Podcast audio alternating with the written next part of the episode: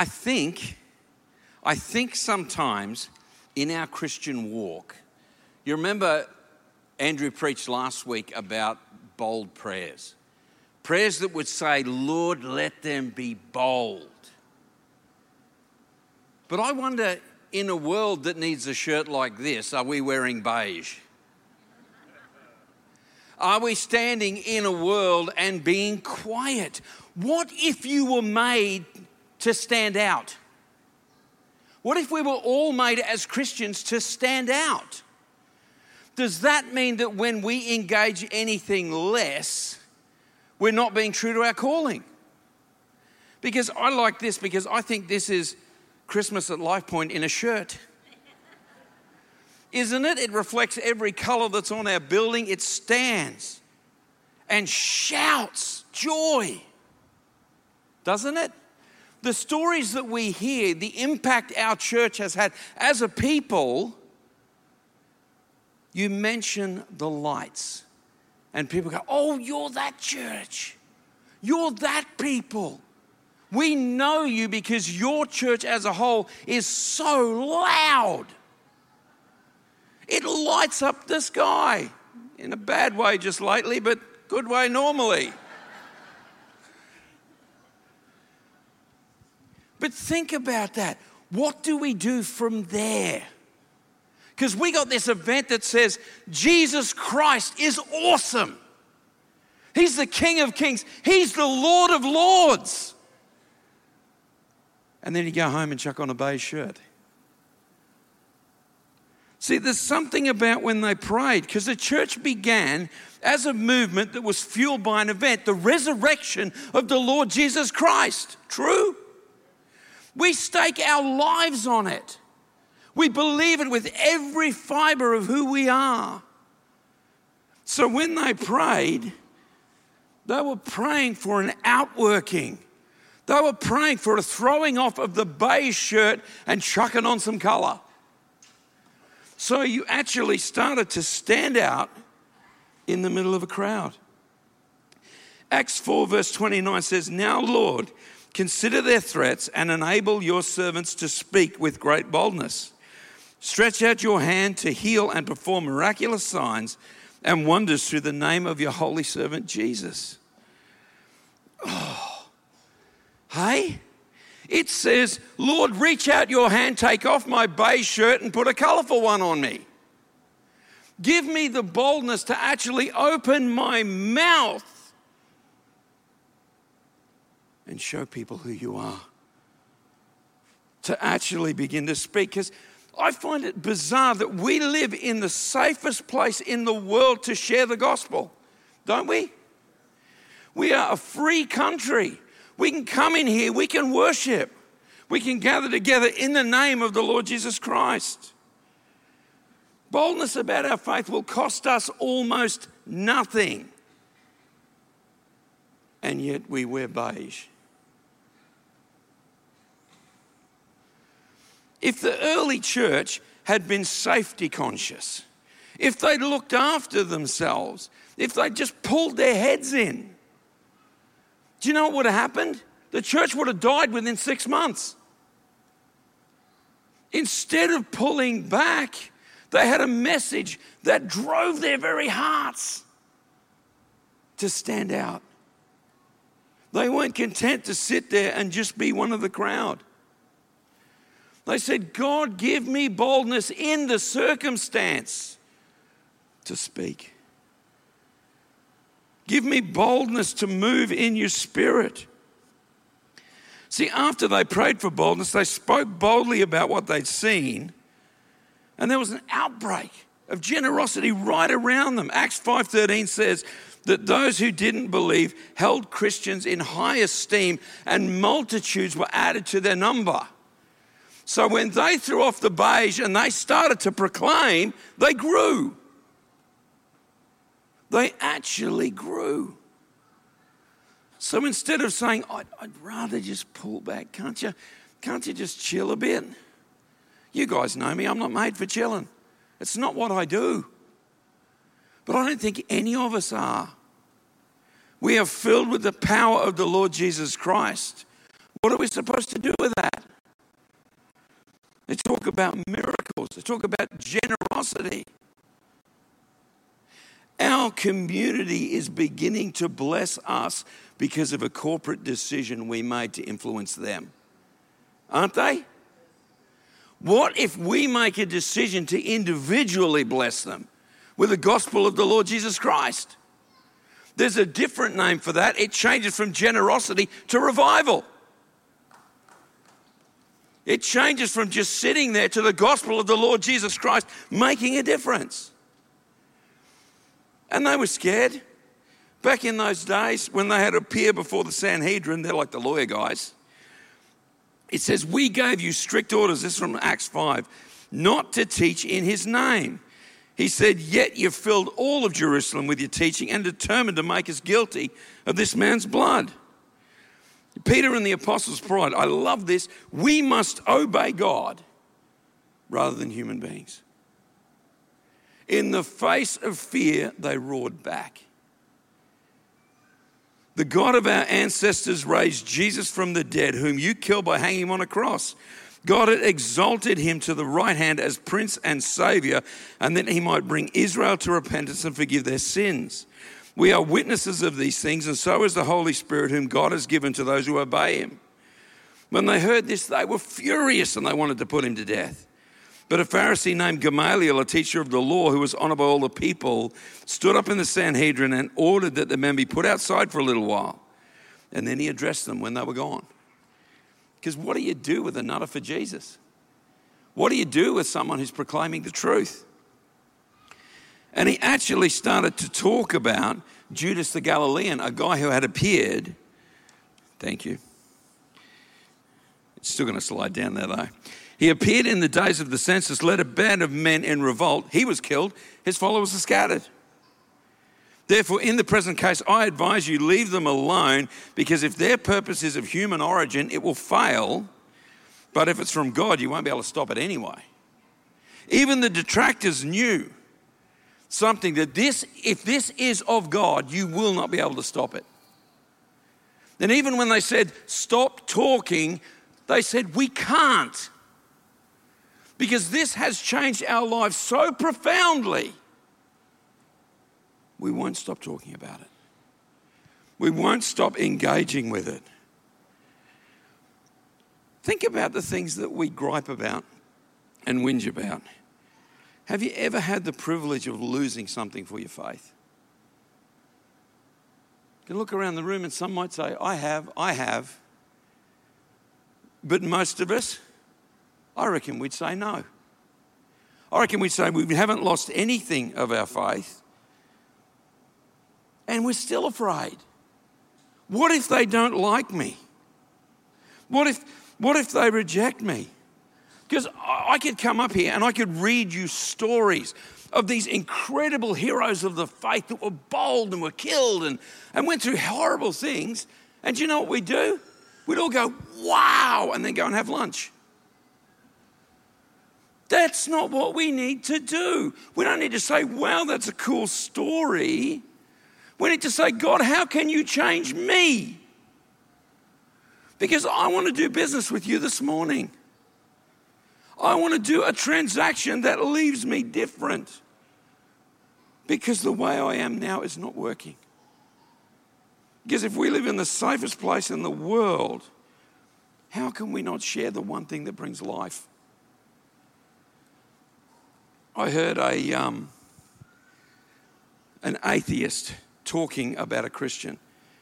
And he said, in, at the end of my concert, he said, a man walked up to me with the Bible and he said, Here is this, would you please read it? And this was Penn Jillette. He's a comedian, he runs a show debunking uh, illusionists and that sort of stuff. But he said, That man, I don't believe, but he said, That man changed my opinion. He said, Because, and get this, I hate this with everything I'm in, he said, How much, if you believe that Jesus Christ rose for me, how much do you have to hate me not to tell me?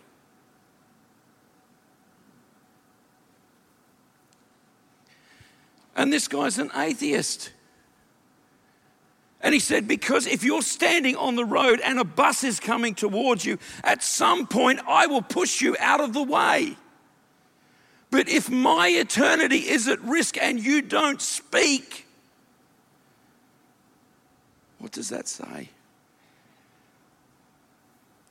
And I was, I was devastated because of the simple thing. We know that's not how our hearts are.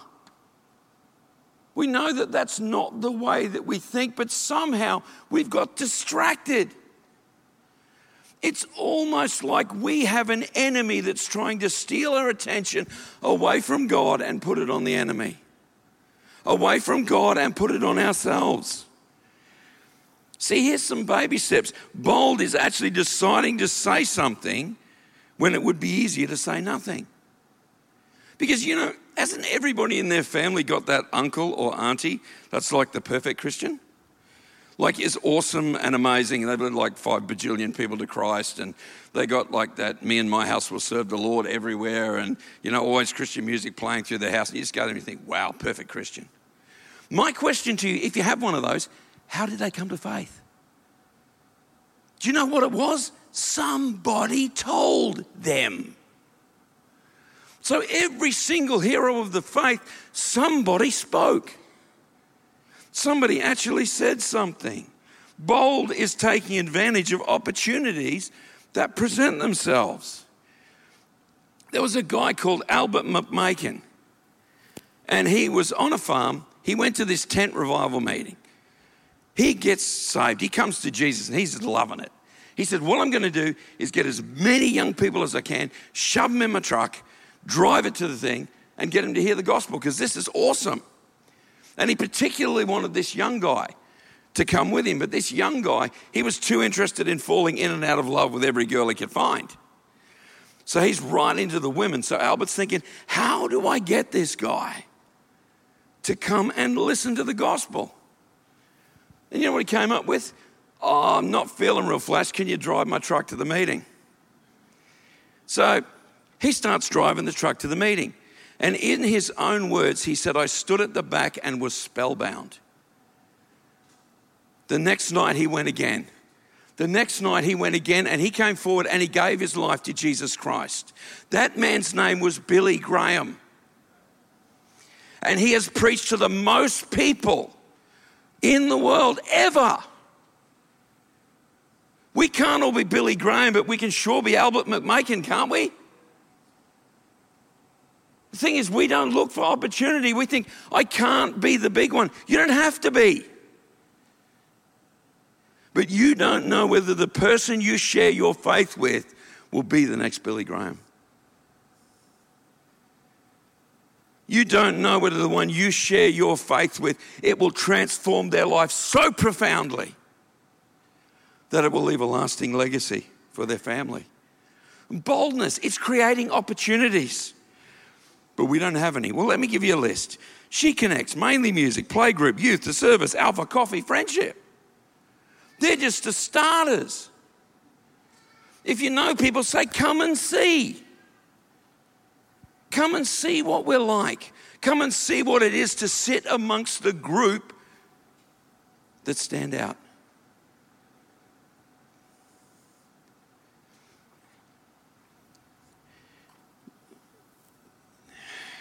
I still wasn't convinced.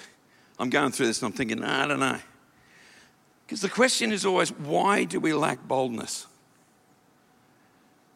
I think one cause is we've forgotten the difference that Jesus made in our own lives. We've forgotten how profoundly he transformed us. One of the things at Alpha we talk to people about is this is how I was. Now I met Jesus. This is what I'm like now. We can't ever forget that moment when we came to faith. Some of you will say, but I've always been a Christian forever. How cool is that? Don't take that for granted. Your salvation is just as real. Some of us get too distracted, too busy, too successful. God's answered all my prayers. I'm good. I get a house, a car, 2.3 kids. I don't know how that works. Is it just like a set of legs running around or something? But I've got everything I want. I don't need God anymore.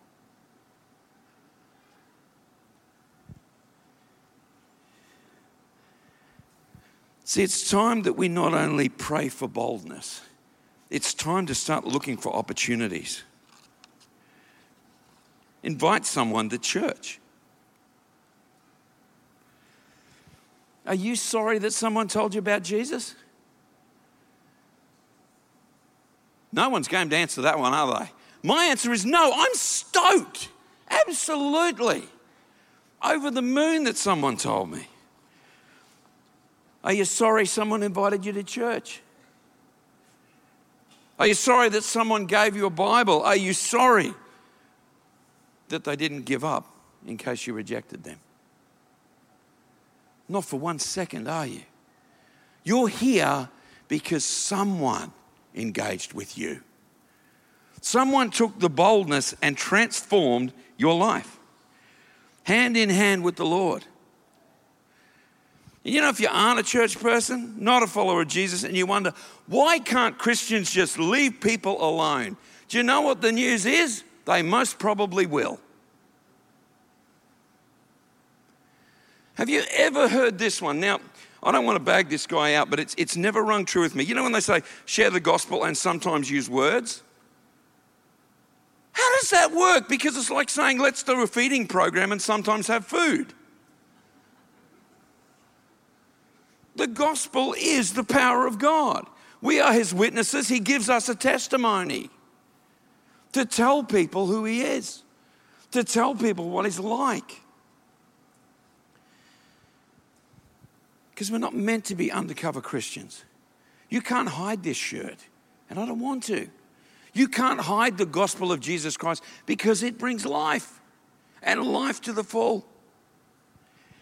See, there's a group of us in this room here that believe, for God so loved the world that he gave his one and only Son, that whoever believes in him shall not perish, but have eternal life. Yeah, there's a few of you, probably six. I'm stoked. With 12, we can change the world. Let's try that, eh? We believe that something happened 2,000 years ago for the benefit of every man, woman, and child, that God revealed himself in the person of Jesus. He did so as a culmination of all religion. All those religious rules that we have broken will be forgiven through him. He didn't come for church people, he came for people, people. The whole lot of them. He came for you. He came to remove the sting of death. He came to restore dignity to a broken creation.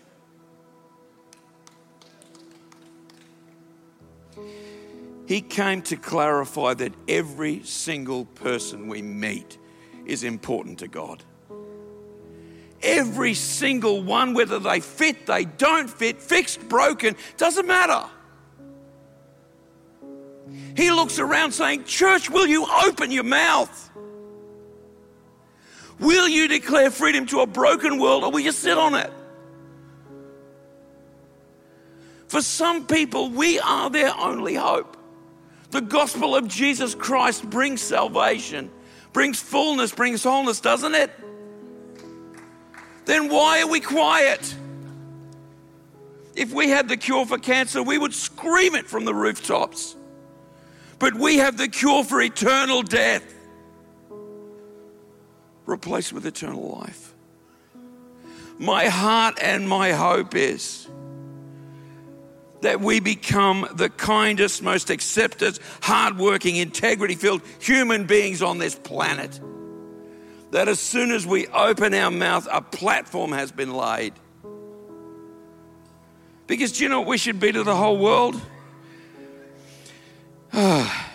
the point is that even if you don't want to be a Christian, you'd want to hire one, you'd want to work for one, or you'd want to marry one. True? This is the fruit of the Spirit. Oh, man. This morning, Lord, we are sorry. We are sorry if we've got distracted, if we've got busy, if we've got comfortable. This morning, Lord, I want to pray for your people. Let us have a fresh revelation of your gospel. Let us have a fresh revelation of who you are so that we dare not speak. Father, we always will have an open mouth and open faith. That, Lord, if we keep our mouths shut, that you would prompt and move us forward. Lord, we pray for boldness, Lord God, but we choose boldness in Jesus' name. We choose the gospel in Jesus' name. Lord, our hearts long for revival when we see the day where thousands upon thousands will own the name of Jesus Christ. But Father, we ask this week, let it begin with us. That one interaction, Lord, to share our faith.